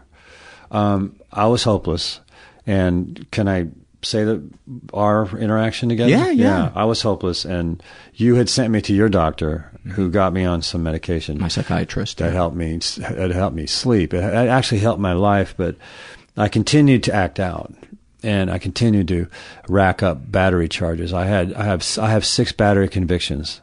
They're all misdemeanors, and um, that's not counting the ones I got out of because I, I learned how to get out of them. I, I knew how to get out of them, and I had one where my girlfriend, she was sober, Mm-hmm. she gave me up to the police and said, "Well, I have to be honest in all my affairs, so I gave the police your name and number." so they were calling me. Mm-hmm. But but it wasn't her who you had. No, it wasn't No. her. It was, Okay. We were just at a concert and somebody Okay. got in my face and stuff. But Mm-hmm. um, where was I? Oh, the recovery from rage. Yeah. Um, I was hopeless, and you had helped me, and I continued to rack up batteries. And the uh, what saved me. This is what saved. This is what turned it around for me. Is moving in with somebody, an alcoholic woman who was being racked by the disease through uh, eating disorder, through spending disorder, through uh, opiate disorder. She would spend money on things that she had no business buying so many pairs of shoes, so many shirts. You, I could just see that she was, and her mother was paying off the credit card. So she was just in this codependent thing, and she was buying stuff that she had no business buying. She had so much of everything. She, it was just a pure addiction. But this woman would say things to me just to hurt me, and she would she would say things to hurt me because she was that's what she does. She hurts the people that she loves, and it used to I used to uh, freak out and like throw bottles into the TV sets and grab a television and throw it across the room and grab her and shake her up and and pull her hair and, and I used to do things just to get back at her for being so mean. And after I got out of jail, when when I went to jail for domestic violence, I realized like we we moved back in together. And she continued to try to hurt me because that's what she does. But this was she was just a roommate to you. No, right? we were back together. We were back together, Oh. husband and wife. Th- Oh, the woman, the coma. Yeah, wife, the We coma uh, wife. The coma wife. Yeah, I had a I had a domestic violence, and I grabbed. she's the one you pushed through the door. She's the one I pushed through the door, and she her bumped head. her head on Yeah. Mm-hmm. the way out, and um, and so. Uh, but I, being married to an addict that would do anything to hurt me is what is what made me grow up because I finally grew up and I finally realized that this person is saying these things and it's not about me. She's saying these things and it has nothing to do with me. It has to do with her and, and her evil mother that she still was using for support and had a huge t- terrible enmeshment with. You know, she should have been broken free from that, but she had an enmeshment with this terrible mother who, hmm. and, and she would say anything to hurt me. And who, I just couldn't, it was just so over the top that I realized that this, that she was saying things to me to hurt me and it was nothing to do with me at all. Nothing. It had all to do with her. Oh. So I learned how to say, I'm sorry you feel that way. I'm going to go over here now. And I would, I, I just stopped reacting. I stopped uh, yelling. I stopped everything and I just stopped. I just stopped. Where did you learn that? I learned that while I was living there with her when she was trying, to saying mean, evil things and she ignored me. Not only But, but who had taught you this? Or did you just I- pick it up on I your own? I picked it up. I picked it up on my own. That's a big said, leap. I said, me, me going against her and yelling back at her and throwing things at her and, and breaking TVs isn't, isn't helping. I've got to find something Well, else. It depends on what was on TV. it, it wasn't helping. Okay. So I, I devised this thing. I said, look, I've just got to realize that it's not about me. I've got to stop reacting. I've got to let it go because it, it's not about me. It's about her. It's her opinion. And she will say anything to hurt me. I had the CD of me speaking and I was a good speaker. Mm. And then she threw it at me and said, you're not a good, you're not any kind of speaker. You're, she just would do anything to hurt me. Mm. So I realized it's not about me. And what I did with that is I transferred that out into into the real into the world, and I realized that the guy that was tailgating me, who I used to I used to have a system. When someone tailgated me, I would slow down, they would try to go around me, I would move over so they couldn't go around me, and that would just freak them out, and then they would get so angry they would pull over, and I would get out, and I would bang, bang on the window, or they would get out, we'd have we'd have a fist fight, but I transferred that. It's not about me to driving. To the guy who's tailgating me. He doesn't know me. It isn't personal. Exactly. It's not personal. So I learned to not even. I had a world of road rage. I had nothing but road rage. I learned just to let it go and to not even look at them when they drove when they passed me. Because if I'm if I'm I'm going to keep going to speed them, but they want to tailgate me, they eventually go around you. And, and I, I learned not to give them the look. I learned not to give them the finger. Yep. I learned it's not about me. It's not. And so I, I take that into the world, and whenever somebody does something to me because I treat everyone with respect now, and I and I, I keep my side of the street clean. I treat everybody with respect. I treat everybody nicely. If someone doesn't like me and has a problem with me, I know it's not about me. It's their opinion. It's not about me. So I've I turned that whole world of rage around, and now I find strength. And this is going to sound corny, but I find strength in being patient. I find strength in knowing when to say I'm sorry when when I'm wrong, and I find strength in being able to uh, to forgive other people. And the forgiveness is the hardest one because forgiving we can forgive for a minute, but then we want to take it back and not like that person mm-hmm. uh, again. So the forgiving is being forgiving is hard, but it's in it's in it's in a book I read that says though people who offend us may be spiritually sick, though we don't like their symptoms, they like us were perhaps possibly spiritually sick. So I, I, took that into the world. The driving is completely a whole new thing for me because it's not about me. They don't know me. It's not personal. So here was this guy. He didn't want to stop. He didn't see me. So he almost hits me. So I, I, I get by and he stops just enough to let me by and then he guns it right, right behind me. And then I, uh, my mistake was I, I went to old behavior and I looked back. I gave him the look. I look, I should have just ignored it, but it was such a close call that I looked back and I gave him that stink eye look. Mm-hmm. And he said, he said, you got something to say? And then he kept going. And I, I stopped the bike and I, I did something that I don't do anymore. And I, I slipped up and this is, this is a mistake. I said, well, maybe I have something to say to this guy. I mean, I didn't want to hit him, but I, I, I wanted to be right. Yeah. It was that need to be right, which I've learned not to do. It's a state of insanity. I want to be yeah. right. You wanted to change him. Uh, I, yeah, or to let him know. Yeah. yeah. So uh, I said, maybe I have something to say. So I, I, I rode my bike where he went and I found his car and he had pulled over in front of the, uh, dry cleaners. And his father got out. And so I pulled up and I said, Hey, remember me? And his father got out of the car and came around with a handful of shirts and clothes to be dry cleaned. And he said, I'm the father. What's, what's wrong? And I said, Well, wait a minute. You're not the one behind the wheel. He is. And he said, No, I'm the father. Meanwhile, the driver is this 23 year old guy, unshaven and going berserk going berserk, screaming, yelling, calling me every name in the book, saying he's going to get a baseball bat out of the out of the thing to get out of his face, get out of his face. I was about twenty feet away from him. Get out of my face, get out of my face. I'm going to get a baseball bat, and, and he was just screaming, yelling, and and the father was saying, "I'm the father. I'm going to I'm going to handle this." And I said, I leaned into the father, and I said, "How did he get that way?" This is the God's honest truth. I looked at the father because the father was obviously taking responsibility for this mm. kid. He said, he said, I said, how did he get that way? And he said, he just came back from Afghanistan. He's been killing people and he thinks he's a killer. He can't get over it. And, um, the, the, the guy gunned it and just took off. And the father was, I was standing there with the father with the dry cleaning clothes and he said, Oh no, he's going to leave me. And what happened was he, he went down the way and he turned and he's parked. And I looked at the father and I said, God bless. God bless.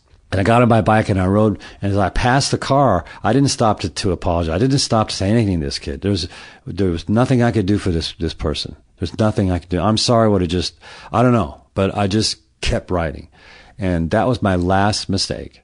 And it was, it's been a long time since I've done that, since I've taken anything personal. Mm-hmm because being on the bike, you know, people don't want to stop for you. And I've, I've, I forgive people all the time. You have to forgive. And I see people, they're going through the crosswalk. They get all upset because mm. cars don't want to stop and they give them the finger and they start yelling. And I've talked to people in the crosswalk. I said, look, you just got to let it go. You can't let, let it, go. You can't let it bother and you. And you were able to have empathy for that kid. Yeah. Who I assume you have empathy for that. I, I did. For he, that kid. He was going through one of the worst cases of post traumatic stress syndrome I had ever seen. And so that was my last you know, last mistake, but it was a big one. And I've just learned not to take things personal. And what it took for me, I grew up. And now I'm able to have adult conversations with people about things and, and stay adult. And you would not believe how many people are unable to do that. I was working in a, in a nice big company with a with a manager who I want I tried to have those adult conversations and he wouldn't. He could he would just go straight to ranting. He would just go straight to um to raising his voice cutting me off talking over me. And I said but wait a minute I'm trying to have an adult conversation he says no you're not. You're, you're I'm sick of arguing with you. I said I'm not arguing. I'm standing here calm and trying to have an adult conversation. So I've learned to have those adult conversations where you keep keep your tone down. Yeah. You have an adult. Don't escalate. No, you don't escalate. You say the things you want to say in a non-hurtful manner where mm-hmm. nobody gets upset. You would not believe how many people can't do that. It just fries their brain. And and the great thing is is that you're not the person doing that anymore. I'm not You're the person that doing that. I finally, I don't know how it, but I think it was being married to somebody who was that sick and that eaten up by the disease of addiction, seeing her try to hurt me so many times and the length that she would go just to hurt me for no mm-hmm. reason because she was hurting. So I, I finally grew up and, and now I wouldn't think of putting my hands on anybody. Oh, it wouldn't mm-hmm. cross my mind. Mm-hmm. And I hit the heavy bag. I do boxing. I, I, I hit the bag. I, I've got, you know, I know how to fight, but it, I would never even think about doing that to somebody because I finally grew up. It finally happened, you know? Buddy, thank you so much for uh, sharing your story, being my friend. And, Thank you uh, for all you've done for me. You're somebody that from day one uh, w- was into service work and helping people from the start of when I met you. And I have seen you before get completely vulnerable and have no self pity whatsoever and be completely in the solution. And that is a shining example for the people around you who are suffering from the same malady. Well, let, let's wrap this up before you know, before you start listing the bad things about me. okay. All right. but no, but thank you for all you've done, too. I love you, Charlie. I love you, too. What a sweet, sweet man. Um, before I forget, uh, I want to mention this episode will soon be transcribed and available on our website. Many thanks to Accurate Secretarial for donating their time and helping out the show by doing that. Uh, are you hiring?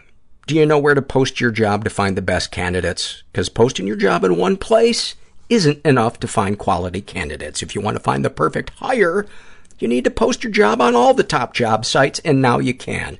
ZipRecruiter already has 9 million resumes you can search through in their database. You can add multiple people to your account to make it the most efficient for your team to find the best hire. With ZipRecruiter.com, you can post your job to 100 plus job sites, including social media networks like Facebook and Twitter, all with a single click. ZipRecruiter's handy website shows trending career fields, cities, and searches. Find candidates in any city or industry nationwide. Just post it once and watch your qualified candidates roll into ZipRecruiter's easy-to-use interface. There's no more juggling emails or calls to your office. Quickly screen candidates, rate them, and hire the right person fast. And if you run into any issues, don't worry about it. ZipRecruiter's friendly and human support staff is ready to help. So right now, you guys can post jobs on ZipRecruiter for free by going to ziprecruiter.com slash first. That's ziprecruiter.com slash first. One more time. Let's do it the third ziprecruiter.com slash first. I got an email from somebody uh, that brought up a really interesting topic, and it was, how do you know when something is your issue or the other person is really being annoying? And I'm paraphrasing, but that was essentially, you know, wanting to know whether or not your resentment is justified. And I wrote back and I said, um, I don't think the other person, um, their flaws need to uh, be figured into your resentment. You know, just just because someone is flawed doesn't mean it's healthy to hang on to that resentment because um, it's not about determining necessarily who's right. Uh, as much as it is about letting go of the negative emotions. Um, you know, that's not to say that you shouldn't say, hey, you know, what was the appropriate thing that was done by you or to you. Um, but for me, the real thing to, to try to get out of examining something is what feelings were brought up in me by this conflict or passive aggression or what, whatever it is. And for me, what I usually look to get from it is clarity on seeing something in them that I also have in me. And that helps me have compassion for them because I can't judge somebody when I truly know I share the same flaw that they do. Um, and that for me releases the, the anger. Because uh, then I'm, I'm reminded of how many people gave me a, a, a wide berth when I was stepping all over people's toes and just oblivious to how selfish um, and hurtful I could be. Uh, you know, it's really it's really about getting to what the fear is underneath the situation because when I'm scared, man, that's when my flaws flare up. And it's usually just like the person I'm resenting. And there's a saying in support groups that if you spot it, you got it. Now, that's not true all of the time, but for me, about 90% of the time, if I really break it down, what I am hating on somebody for is almost always something that I hate about myself.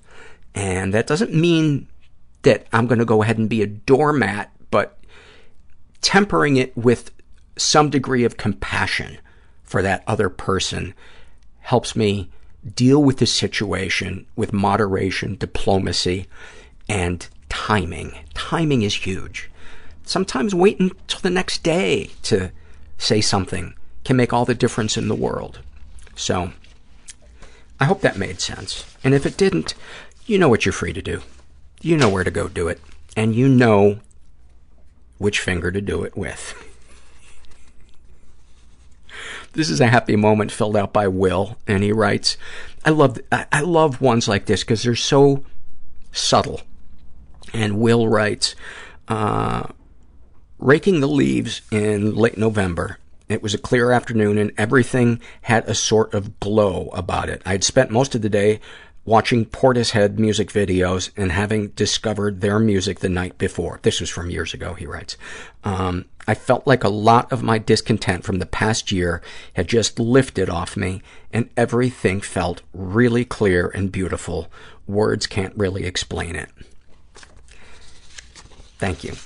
Thank you for that. I, uh, I love moments like that. And, and, and then part of you is like, why does this feel so good? Why is this why do I feel better here raking leaves in my backyard than I did graduating high school?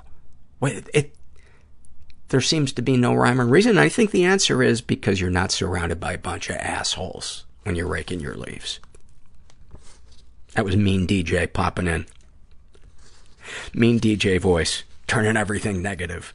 This is a Shame and Secrets survey um, filled out by a woman who calls herself Call Me Anything. And she is bisexual, in her 30s, raised in a pretty dysfunctional environment. Ever been the victim of sexual abuse? She writes, yes, and I never reported it.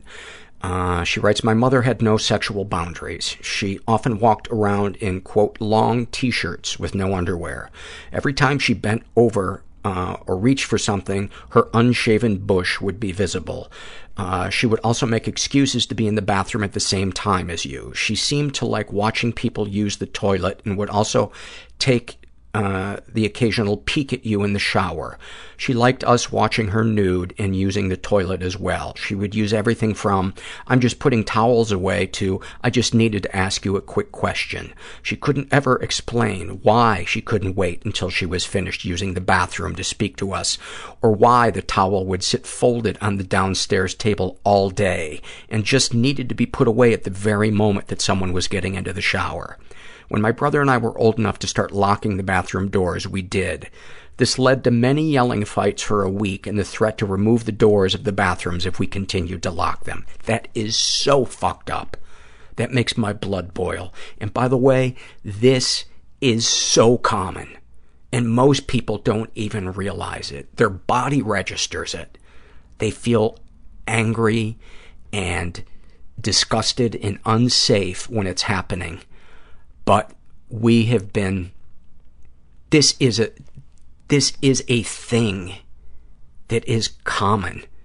And I know so many people after I started sharing about the things that happened to me, and this is textbook when, when mothers incest their children, this is the most common way that it takes place. And yes, this is incest. If you talk to any mental health professional who understands sexual abuse, you don't have to touch your children to sexually abuse them.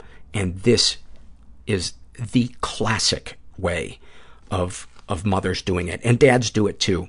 Um, but it, it's usually it, it gets onto somebody's radar a little more when it's a dad, um, because we don't think of mothers as being capable of doing this. Um, continuing. Um, my father finally interve- intervened, simply saying, there is no longer a rational reason for you to be going into the bathroom when they are using it. If the kids want to lock the door, they should have that right. God bless your dad. Her response was, well, who are they afraid is going to be walking in on them? Huh? Me? It's not like there is anything I haven't seen before. That's exactly what my mom used to say. We continued to lock the bathroom door. The walking around flashing her bush continues to this day. I'm 36. As an adult, I refuse to enter the house until she puts pants on. I also refuse to sit on anything in the house, and I don't eat there. You just can't get comfortable when it is feasible. Your mom's pubes can literally be anywhere on anything. I, I would laugh if that wasn't so fucking sad, um, because this kills children's souls. Well, I shouldn't say kills. It wounds them deeply. This, this affects their ability to trust, to be intimate with somebody. And, you know, I don't hate those moms or those dads that do that. I hate what they do,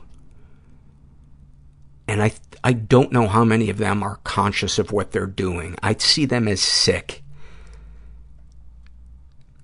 And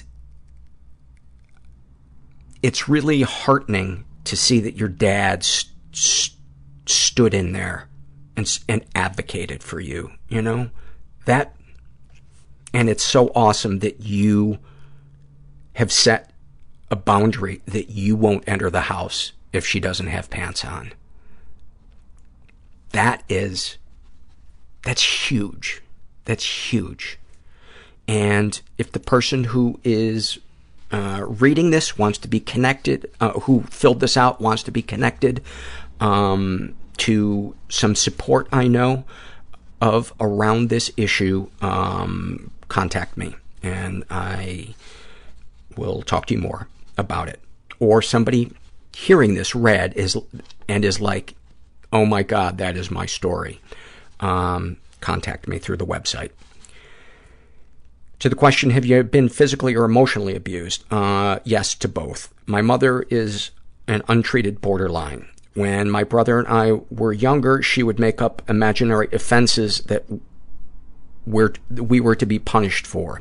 She didn't believe in timeouts. She would categorize her parenting style as strict, but I have come to learn that is code for I beat my children. At the age of nine, my mother was in a rage and needed to get it out. Hitting us was the way she would relieve her aggression. She started to attack my seven-year-old brother. As she closed in on him, he started screaming at me to help him. I went a little mad. I jumped on her back and started to beat the hell out of her. I knew she was going to kill me, but the sense of panic and fear his screaming put me in, I think I reacted like a trapped animal. I was so terrified of what I had done, I wet myself. After my attack on her, she seemed shocked and very hurt physically. I think I scared her. She realized I had become physically stronger than her. My mother is under five feet and a hundred pounds.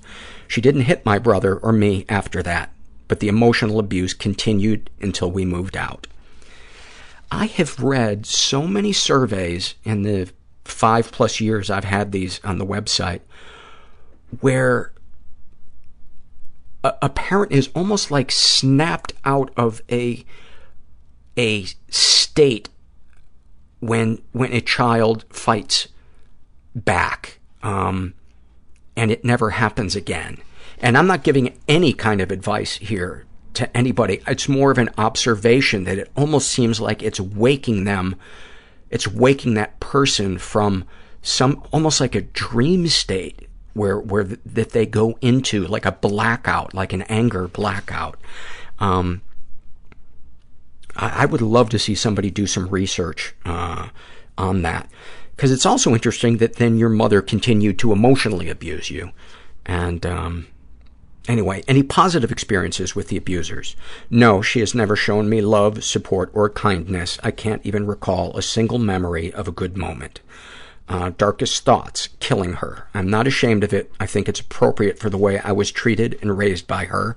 I don't get a lot of understanding from people. Most people love and respect their mothers.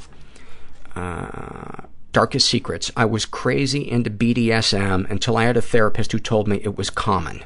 Uh, quote, most people fetishize their abuse. This crossed my fetish with my mother in my head. Now, when I try to fantasize about my fetish, my mother pops into my head and I go numb.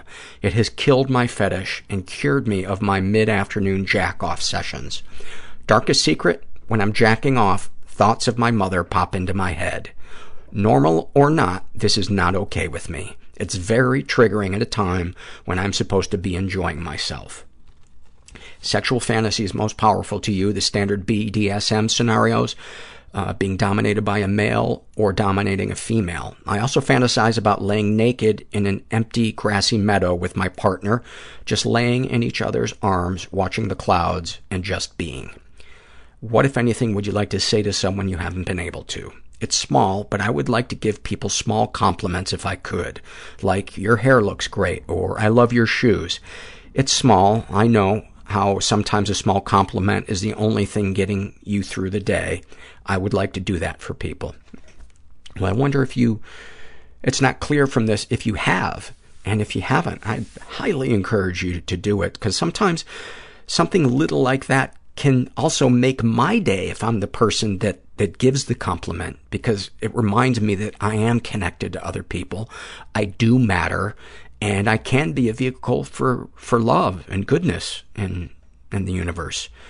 Uh, what, if anything, do you wish for? To have been able to protect my brother better. If we are speaking presently, I would like to become whole. I would like to glue the pieces of me together so I can be a whole, healed person. I really hope you contact me because I have some good uh, resources to suggest, um, especially the book uh, Silently Seduced by, um, why am I blanking on his name? Um, I was just talking with somebody uh, about it today, but it's uh, it's a fantastic it's a fantastic book. I'm hearing great things about the book, um, Drama of the Gifted Child by Alice Miller. Have you shared these things with others? Yes, my partner, therapist, and psychiatrist know all of it. I have shared in my thoughts and feelings uh, to my mother. She was a little surprised that my hate for her was so complete and raw uh, because she forgave her parents for their abuse and she had it a lot worse than I did. Uh, that's interesting that you shared it with your uh, with your mom, but you didn't really say how she reacted to it, or maybe I didn't glean it from this. How do you feel after writing these things down? It was uh, triggering. I still hold a lot of hate for my mother. I know she is ill. The thing I can forgive her for is she knew it and knows it. She, I'll, I wonder if she meant can't forgive her for.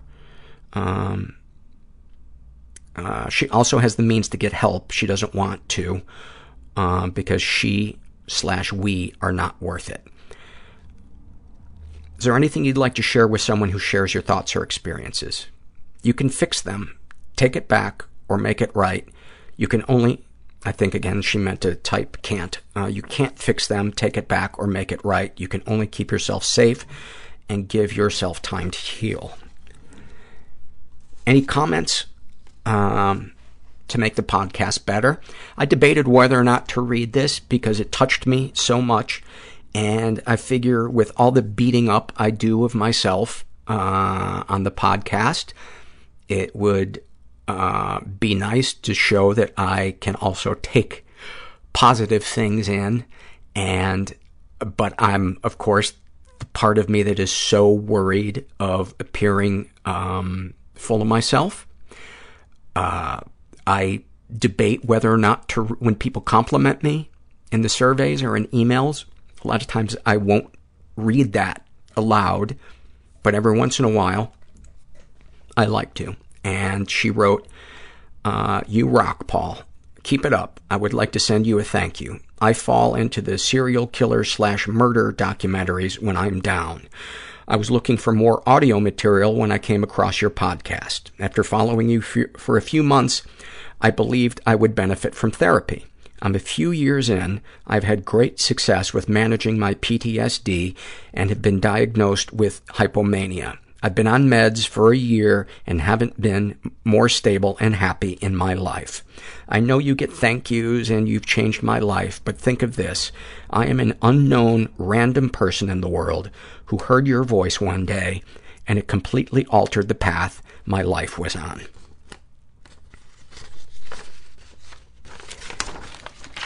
That is such, um, like when I'm having a really shitty day and I, I read something like that, it, it helps snap me out of, for one, it feels good, but two, it snaps me out of the sickness in my head, which convinces me it's, this is all about you. You're cut off from everybody. And that's one of the biggest lies our brains make us think is that we are this island trying to survive. And, and we're not. I was at my support group tonight and my favorite support group and, um, somebody posed the question, what brought you here? You know, what was the final straw that brought you here? And when it came to me, I said, I knew that I was going to kill myself if I didn't. And I didn't want to come. But there was a part of me that knew I had more purpose in my life. And I didn't want to throw that away. And I didn't want my last minutes on earth to be filled with shame. And, and I also shared that if I were to die tomorrow and was able to express any thoughts before it, knowing what was coming, A, after everybody had cleaned up the feces, I'd give them a nice hug, thank them for cleaning up the feces. But in all seriousness, yes, I would be scared, but I think I would feel peace about what I had done with my life. I, I would have wished that I would have started it sooner, but, you know, we, I, I wasn't ready to see how much of an asshole I was and how selfish I was and I couldn't see the abuse that was going on around me and the abuse that I was raised in. But if I hadn't gotten to the point that I knew I was going to kill myself and I didn't want to throw my life away, I wouldn't have gotten help. And if I hadn't gotten help, I wouldn't have been able to do this podcast. And if I hadn't been able to do this podcast, she wouldn't have been able to hear it. And she might have gotten to therapy eventually. But to me, that just shows how interconnected we all are. It's just on a scale that we can't readily see. So we forget. I forget. Maybe I should just speak for myself. This is an awful moment filled out by a woman who calls herself Am I Helping? And she writes, I couldn't decide if this would go in this category or the struggle in a sentence one. I'm a senior in high school, and every senior at my school has to do a big project on whatever they want. I have in the past dealt with the basic high school starter pack anxiety, depression, self harm, and suicidal ideation. I wonder if there's a patch for that. So I thought of focusing my project on mental health. I had to interview a lot of people face to face for this project on their personal struggles. One of the people I talked to was a friend of mine. She was trying to say why she began cutting and was responding to the question, why don't you just stop hurting yourself? She said, it's not like you just stop. It's got a fucking futon in your mind. It'll sometimes just come, walk in, fold it down, and spend the night. You just have to deal. At that moment, we were both laughing at the metaphor, at the metaphor she used about the dark topic of self-mutilation, but I couldn't relate to her more. Thank you for that. That's beautiful. Um, that's kind of really this podcast in boiled down into a sentence. And uh, finally, this is a happy moment filled out by um, a non-binary uh, person who refers to themselves as, uh, or themselves, as Hurricane Kitten Surprise. And they are 16. And they write, my family is hella stressed right now. My dad just quit his job and money is getting tighter. He's been gambling several nights a week lately. I've stopped asking where he's going. I haven't had a meaningful conversation with my parents or siblings in years. I don't feel like a functional part of the family unit. I'm not out to my parents and I feel incredibly ostracized at times. So, understandably, I get tremendous anxiety when I found out that my dad and I would be traveling alone for three days during spring break. In particular, during the second night of vacation, my father took me out for a nice dinner and said he wanted to tell me something. I braced myself for the worst. He knew I was queer. He was getting divorced. He had a gambling addiction. The answer was nothing I could have predicted. He said he'd been dealing poker every week in order to set aside money for me to go to therapy if and when I needed it.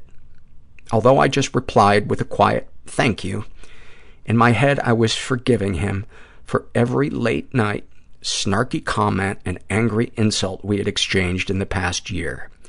We may not be perfectly functional, but we know how to love. I may not be perfectly whole, but I'm not wholly broken. Thank you so much for that. That what I love about that too is it's such a realistic portrayal of what getting healthier looks like in a family. It's never on the timetable we want. It never takes the form we predict. And so much of it is just about trying to be in the moment and be diplomatic without being a doormat. And sometimes that's so hard.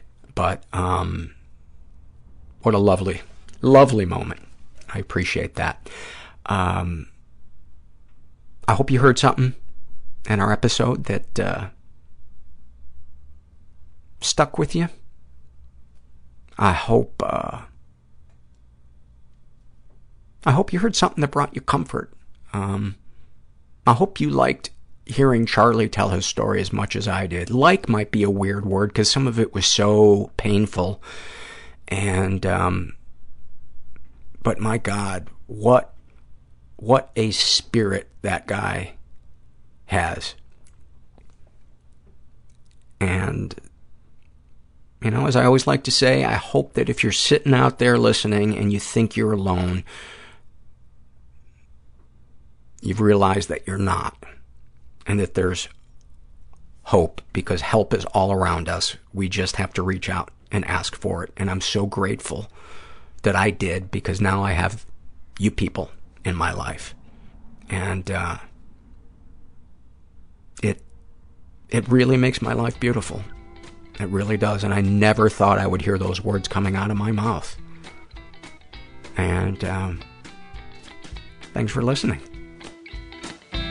Everybody I know is bizarrely beautifully Everybody I know is bizarrely beautifully Everybody fucked up in some weird way. Bizarrely beautifully fucked up in some weird way.